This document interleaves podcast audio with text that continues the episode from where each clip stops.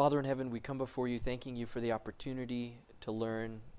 And as we begin this message, as we begin this testimony experience, I ask in a special way that you will come into our hearts. We love you, Lord. In the name of Jesus, amen. Let's go in our Bibles to John chapter 3 and John chapter 4. Kind of a fun little study I like to do. Um, before I do that, there's a quote that I want to bring your attention to. And S- Spencer, can I have you set up this uh, marker board? I definitely can use that now. Evangelism, page 53, it says, Study Christ's methods. If ever it has been essential that we understand and follow right methods of teaching and follow example of Christ, it is now. So, what I thought it would be nice to do is to go over the example of Christ and how he witnessed to specific people. And you see this in John chapter 3 and John chapter 4.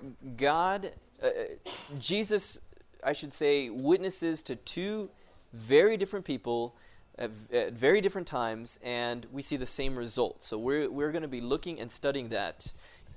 So we're going to look at John chapter 3 and John chapter 4, and I like to, to do this because it really, I think, teaches us, it shows us the method of Christ and how he witnessed to others. So in John chapter 3 and John chapter 4, you can look at this for reference. We're not going to go through and read it right now. But in John chapter 3, verse 1, it says, There was a man of the Pharisees, and his name was Nicodemus, right? Now, in John chapter 4, it's something very different. By the way, you're going to want to turn back and forth between these two chapters. In John chapter 4, Jesus is with the disciples, and they leave to buy food. And then he says in verse 4 and 5, I must needs go through Samaria. And then in verse 6 and 7, he meets a woman. And do we know the name of this woman? No, right? So what do we call her? The woman at the well, that's how we know her as, because she doesn't have a name. You know what's interesting about these two stories? If you study John 3 and John f- chapter 4, you will find that Jesus has textbook methods of evangelism, and I'm going to g- explain. In John chapter 3, we have someone who is named Nicodemus. In John chapter 4, we don't have her name. So, what I would do if you're taking notes, what you want to do is show the differences. And this will help us uh, figure out how to witness to the different people. So, John chapter 3, Nicodemus.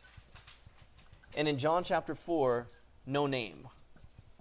Or woman at the well, right? Now, as we go through this story, we will find that what is the gender of the individual in John chapter 3? Do you guys remember? What's Nicodemus? Male, right? Now, some of these seem elementary, but it's going to get harder. So, Nicodemus, his gender is he is a man. And in John chapter 4, what is the gender? Woman, okay. Where did Jesus witness to Nicodemus? Where, where was he? Okay, let's okay, garden, but specifically, he goes somewhere, he goes to the Mount of Olives, right? So in John chapter 3, they go up to the Mount of Olives. The reason why is because Nicodemus doesn't want to be seen by anyone, so they go off far place, go to the Mount of Olives. In John chapter 4, where do they witness to the, where does Jesus witness this woman? Yeah, it's at a well, but specifically, it's out in the open, it's in the valley. In fact, if you study this, it's in the valley of Samaria. So are you seeing the contrast? Mountain, valley. Okay. What about their religious background, if you want to call it? Uh, the religious background. What is what is Nicodemus? Okay. He's of course a Jew. Okay. What is she? She's a Samaritan, right? We could call a Samaritan a, a, Gentile, a Greek. Someone who's not Jew, right? Anyone who wasn't a full Jew, you are a Gentile. So basically a Jew and a or a Gentile. What about their educational background?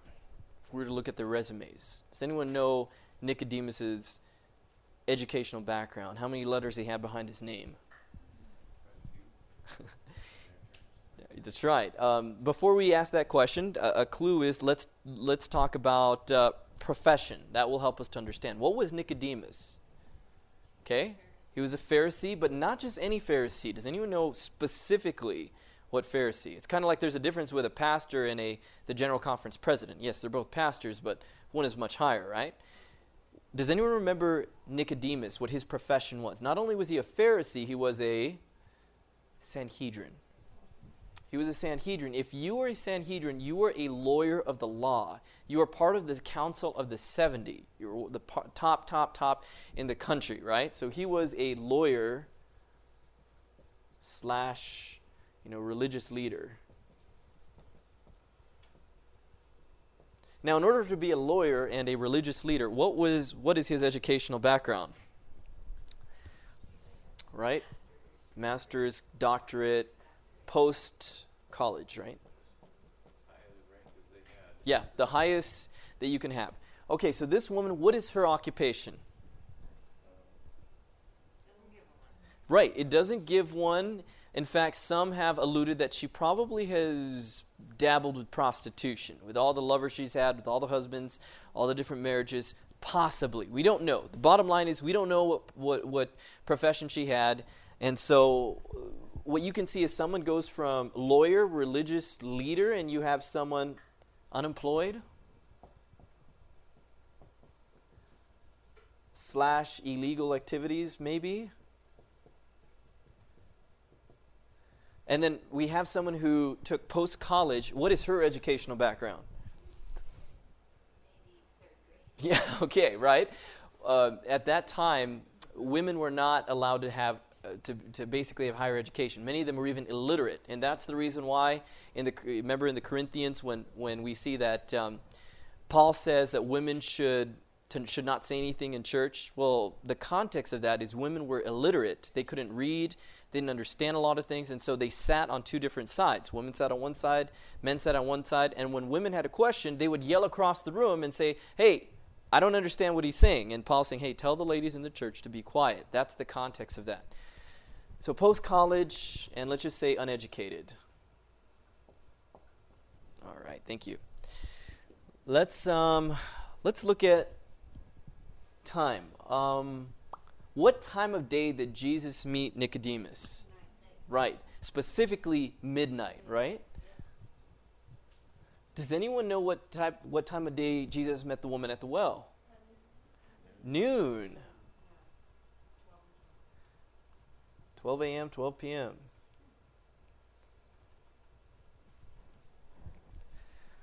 All right, what else can we look at? Um, we look at their financial status. Okay, this one I, I like, one of my favorite ones. Um, financial status. Um, Nicodemus is beyond rich. He's a billionaire. In fact, I believe it's Josephus who wrote about Nicodemus and said that he was so rich he could fund the Jewish economy from his bank account for the next 10 years. Bill Gates cannot fund the U.S. for even six months, just to put it in perspective, okay? This woman here was so poor that she had to go out and get water on her own. If she was rich, she would have hired servants get water for her, but she was poor.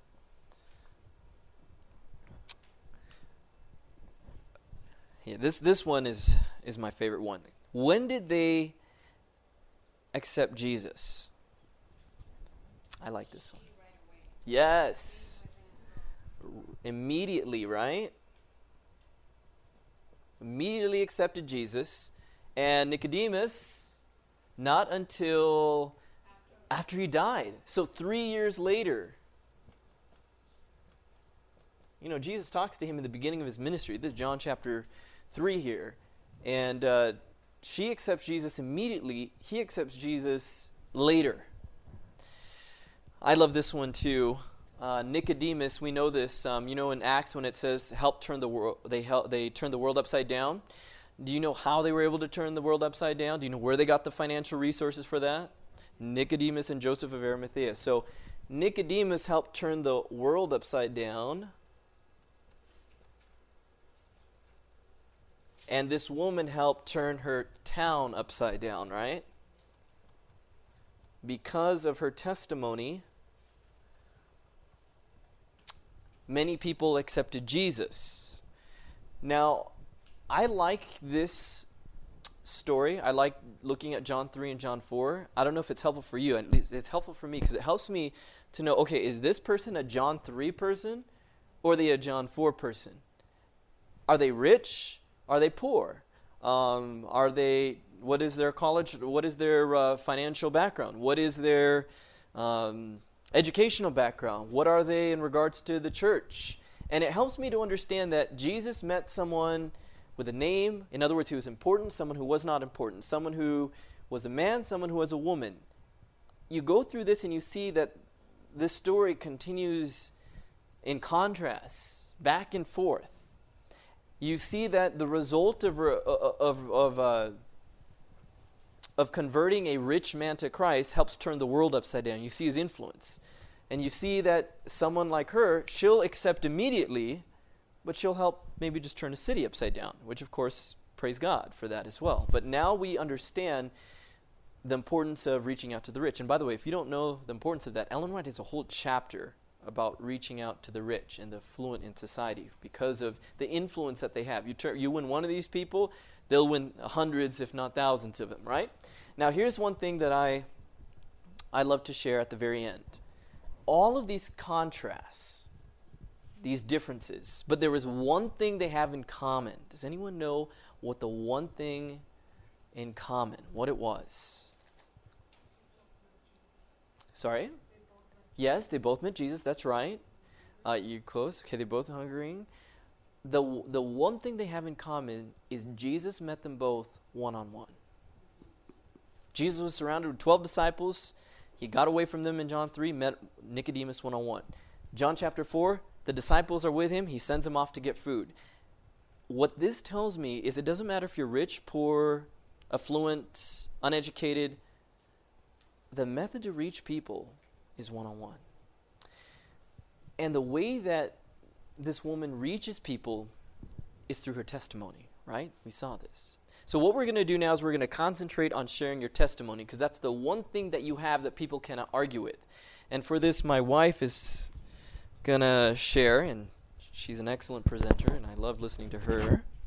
And so we can listen to her, and she's going to be sharing about how to um, share your personal testimony. And Leilani, But maybe we can, someone can get this screen down. Dear Father in heaven, I thank you so much for the opportunity to share on uh, your personal testimony, how important it is uh, when giving Bible studies or uh, just as a witnessing tool. I pray that you will send your spirit to especially um, help me as I explain, that I will be clear and brief and um, enthusiastic, Lord. In Jesus' name, amen. Okay, my name is Candice Tuazon. I'm the happy wife of Michael Tuazon, and I um, guess that's all I need to say about my who I am. Uh, first uh, section we'd like to fill out is why do we share our personal testimony? Why should we share your, our personal testimony before beginning our Bible studies? Does anybody any have a clue? Uh, first off, it's a blessing. Uh, you can fill that in. It is a blessing not only for yourself, but for others. I would even say not only for others, but especially for yourself. Every time I get to share my personal testimony, it just drives what God has done even more deeply in my life. And it actually uh, is a reminder to me of, oh, yeah, that's why I'm a Christian, or oh, that's why I do what I do. Probably a good idea to keep doing it. so it is, number one, a blessing. And secondly, it creates a desire in the person you're studying with to know God. Um, there is something so powerful uh, in the personal testimony and we will see that as we go on. So, again, secondly, it creates a desire in others to know God. And lastly, it gives you, the Bible instructor, the credentials they need to count on you and trust you. Um, again, uh, giving your personal testimony, especially of how you've come to understand the Bible or have come to want to give Bible studies to people, will let them know okay, this person actually knows what they're talking about. This is their experience. I can trust them when they have to study the Bible with me. Uh, in Desire of Ages, page 347, the third paragraph, um, it says, Our confession of his faithfulness is heaven's chosen agency for revealing Christ to the world. We are to acknowledge his grace as made known through the holy men of old. But that which will be most effectual is what? The testimony of our own experience. I think it's fascinating that when we make confession of God's faithfulness by uh, dwelling on how He has dealt with the lives of the people in the Bible, the holy men of old, uh, we are doing a wonderful uh, justice in revealing Christ to the world. But something is more effective than even doing that, and that is when we share our own personal testimony. It continues on to say, We are witnesses for God as we reveal in ourselves the working of a power that is divine.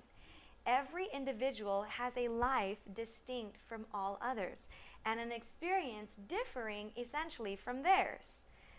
Uh, your experience is going to be different from the person sitting next to you, and is different from something that God has brought my husband and I through.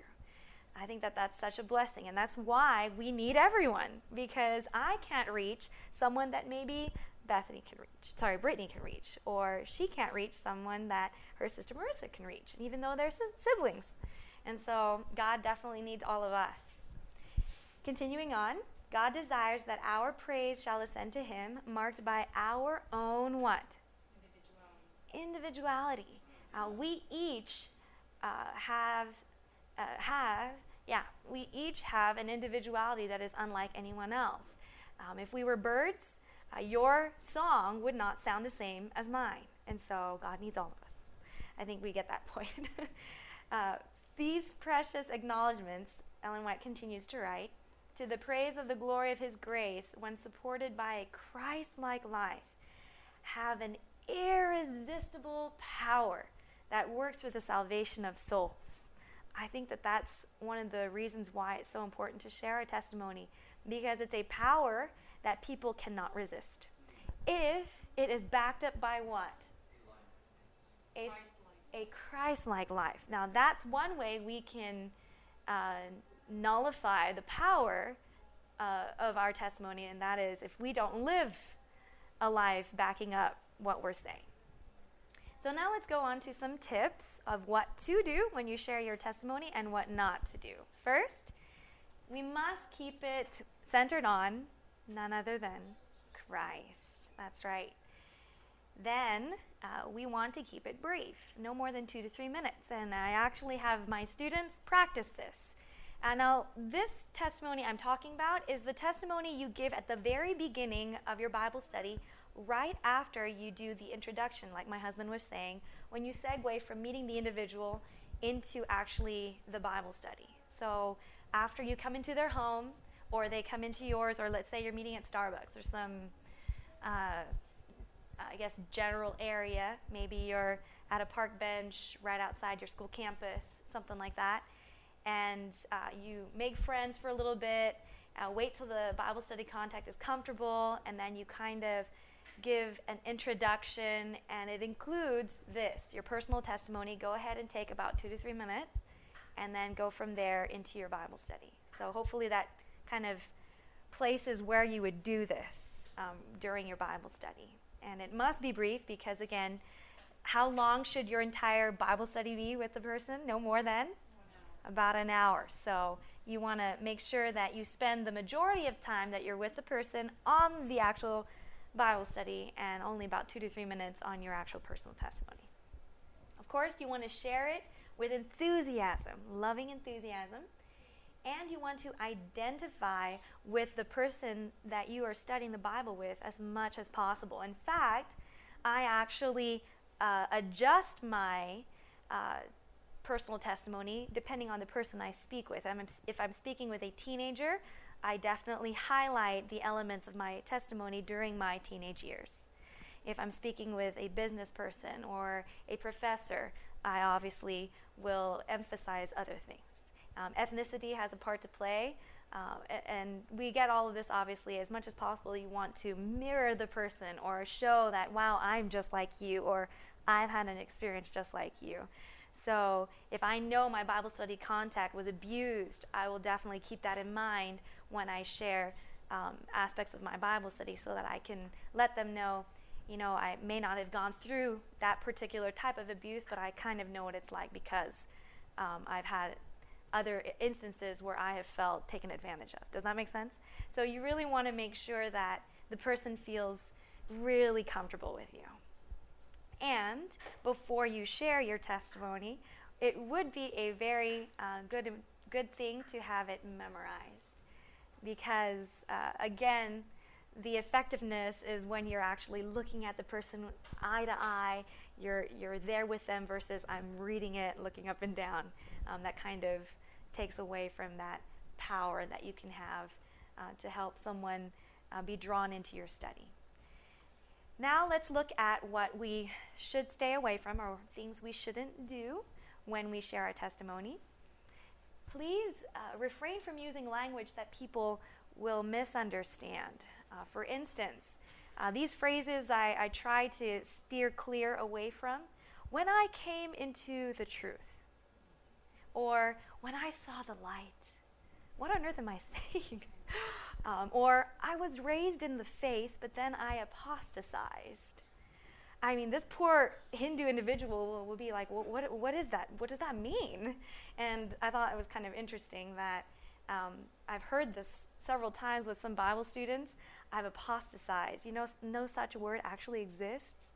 It is correctly, grammatically stated, I apostatized, not apostatized. And I just I'm an English major, so I had to throw that in there just for kicks, just so that at least this classroom you'll be saying it grammatically correct. So, uh, secondly, don't glamorize sin when you mention uh, your testimony.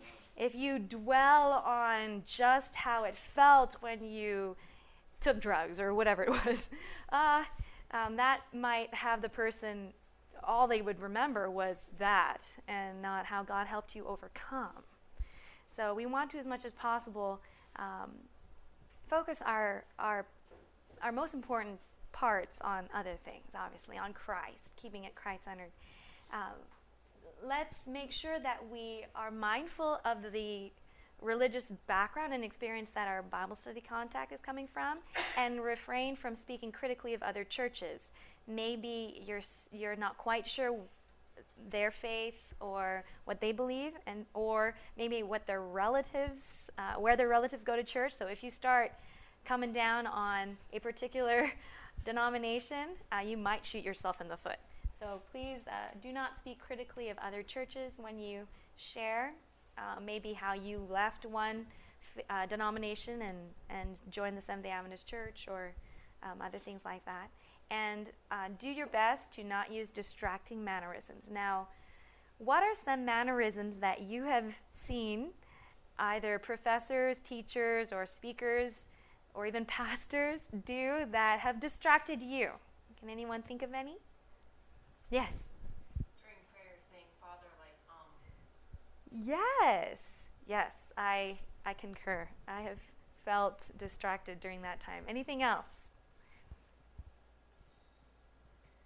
Uh, whenever my students come up front and they start putting their hands in their pockets, I already know we're in trouble. Uh, when they start moving their leg like this, there's uh, something about swaying that I've seen. I don't know if it's just a soothing uh, thing for a person speaking up front when you're nervous, but it can start to get your audience dizzy. Well, I don't know. it, it can make them uh, more focused on you and not on what you're saying. Um, oftentimes, it doesn't. It's not even a mannerism, but something you wear. Uh, ladies, your your hair can be a distracting uh, thing. Uh, for instance, I tell my, I've told my speech t- uh, students, uh, we do not, as Adventists, believe in the Big Bang Theory, the Big Bang Theory. Please pin your bangs to the side if it's going to fall over your face and you have to constantly put it behind your ears. In other words, you want to, as much as possible, make it so that, again, your Bible study contact is focused on what you're saying and not on you as an individual per se. Any questions so far on that? Okay. Now let's go to fill that wonderful Christmas tree looking like uh, model on your handout. And before I do that, I just want to mention three important things that constitute your personal testimony, whether it be uh, giving it during a Bible study or up front at church for a testimony. You can use this. Uh, the first one is My Life Before I Met Christ. The first segment is My Life Before I Met Christ. The second one is How I Met Christ. And what do you think the third one would be? My life after I met Christ. And we always want to make sure that we include a Bible text that summarizes your personal testimony. So, uh, when you fill it out here on this personal testimony, I like to call it Christmas tree. The top triangle is your life before you met Christ. So go ahead and uh, fill that in or draw an arrow to the very top triangle of the Christmas tree there. And that represents how, how much of your personal testimony you should dwell on your life before you meet Christ. The middle part of the Christmas tree is how you met Jesus. What was the uh, pivotal point in your experience that caused you to uh, go to that seminar or uh, to study your Bible or to rethink about some of the choices you made? And then the third portion, the very bottom of the Christmas tree, that is the largest, is your life after you met Jesus. And then the last part, which is this square, kind of the uh, base of the tree, is where you would use a Bible verse to either challenge or encourage your Bible study contact. So, if, in case you missed it, I included it up here. The top part is uh, the portion that you would spend for your time before you met Jesus. And then the middle is how you met him. And then what is your life now like now that you've given your life to Christ? Now, question why would it be in this type of order? Any ideas why uh, we have uh, these three elements in this particular format? So that we don't go all over the place with our testimony, then it takes longer. Yes, very good. I agree. Um, it's very important to keep uh, a flow or structure of your personal testimony. Now, why would the the your your life before you met Christ be at the very top and not here at the very bottom? Yes. So that they remember the life after Christ better, because that's what you spend the most time on. Yes, exactly. Wonderful. If you notice, the, the very top is, is more narrow uh, and, and it's less, than, and it starts to get bigger as you go down. And so it's just a, a visual reminder that we really want to focus on um, how good God has made our lives since we've met Him versus how our life used to be. And always end with a Bible text. Uh, why would it be good to, to use a Bible verse to summarize your story? Any ideas?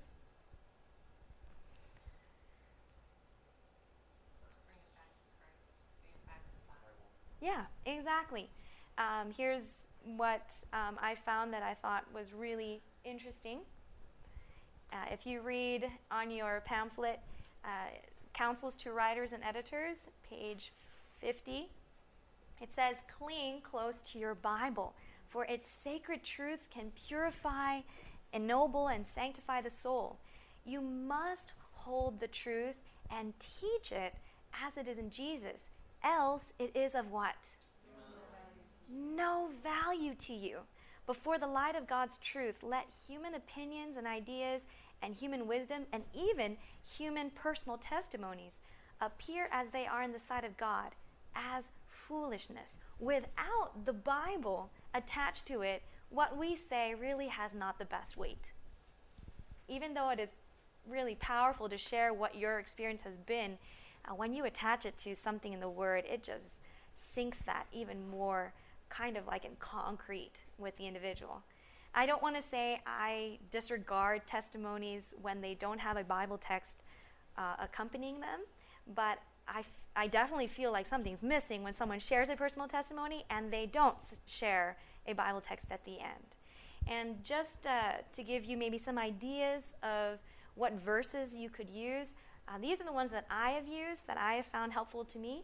And you may jot these down. Luke 19, verse 10. Why don't we turn there? Luke 19, verse 10 is one of my favorites.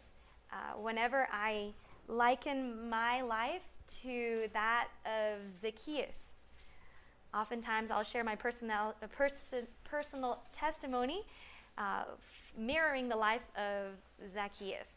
And I like to use this if I'm especially speaking to a, a someone who is affluent um, or someone that has had a high position or has been a leader, is a leader, because they can relate to Zacchaeus.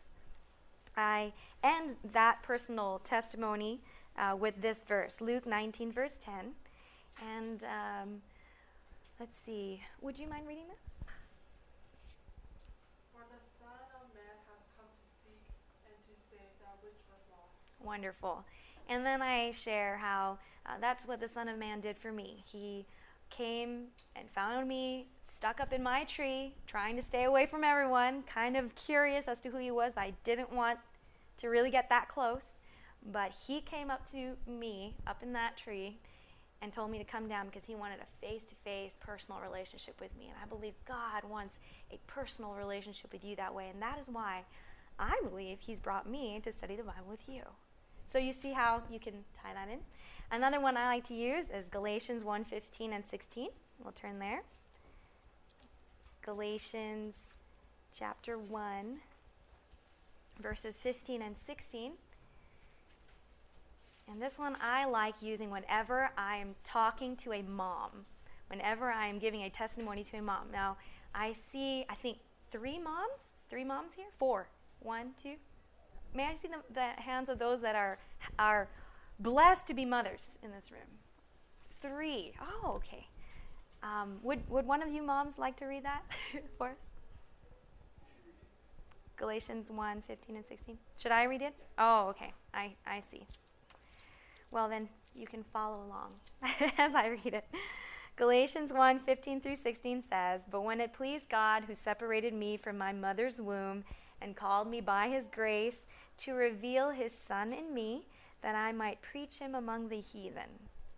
I share this obviously in um, sharing the, the, the aspect of my testimony of God calling me out of my home and away from my family so that he may reveal Jesus in me, ultimately to use me to preach to others, to give Bible studies to those that want to uh, know more about him. And uh, we won't go through the rest of the other verses, but you could use Hebrews 7:25. I've done that one where it's God saving us to the uttermost. I like to say the guttermost to the uttermost. Um, another one uh, is, and this one I, I particularly like. I haven't heard anyone use this one. That's John. Uh, sorry, Jeremiah 15:19. Jeremiah 15:19. It talks about taking the precious from the vile, and I liken it to Jesus looking at the rubbish here and seeing something precious somehow in dirt like me. And I usually share this with someone who feels that way, who's who's really felt like there is nothing good in me, and I, I go there to let them know, you know, I can relate. And yet, look what God thinks of us. He is extracting the precious from the vile every day. And He sees something so precious, so valuable in you, that He would send someone like me to knock at your door. So, anyway, I, I love um, finding new verses and trying to adapt my testimony with those verses and try to see how I can, again, bring it back to the Bible. So, as a review, uh, what uh, is what is uh, one reason why we share our personal testimony? I gave you three. What is one reason that uh, we should share our personal testimony? Well, it revives us because we could be so low, and once we start sharing, we're full of life. and That's right. Exactly. Very good. It is a blessing, uh, not just to others, but to ourselves. I really hope that you that we uh, incorporate sharing our personal testimony on a daily basis. A lot of people think, oh, a personal testimony is my life story. No, no, no, this is not what we're talking about here. You can share that at church, um, you know, at, at a different setting, but daily we should let others know what God has done for us today. And that is a testimony um, of, of His goodness. And what is something to, to keep in mind when you give a, your testimony? We should keep it long, keep it short. How long? Two to three minutes would be good. When you give a, a church testimony, about 20 minutes I, I would roughly recommend. But when it comes to actual personal testimonies, try to do it so um, uh, in two to three minutes, such as uh, how can I do it while I'm at the uh, in line for the uh, to check out at, at the market? How can I share it with someone behind me real quick? That's kind of how I've gauged it. You know, oh, I'm in the elevator. How can I do it before I get to my floor and or the other person leaves? I like to play games with myself to see how fast I can actually do it. And uh, what is something not to do when you share your testimony? Yes, let's uh, keep it Christ centered and not focused on uh, the sin that uh, we all uh, have experienced in our lives in different ways. And uh, there are three parts to it. If you want to think of the Christmas tree triangle, um, or really four parts. The first part is my life before I met Christ, should be the shortest, and then it gets a little bit bigger too. Yeah, what was it that caught your attention and caused you to stop going this direction and turn and go the opposite direction? And finally, we should spend most of our time on our lives after Jesus has come in and what he has done for us. And then always end with a scripture text, a Bible text that summarizes your story and uh, helps relate or helps you identify with the person you're studying with. Are there any questions about uh, this part? Okay, wonderful. Well, thank you for your time and for your participation. This media was brought to you by Audioverse, a website dedicated to spreading God's Word through free sermon audio and much more.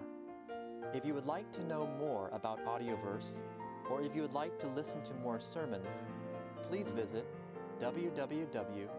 www.audioverse.org.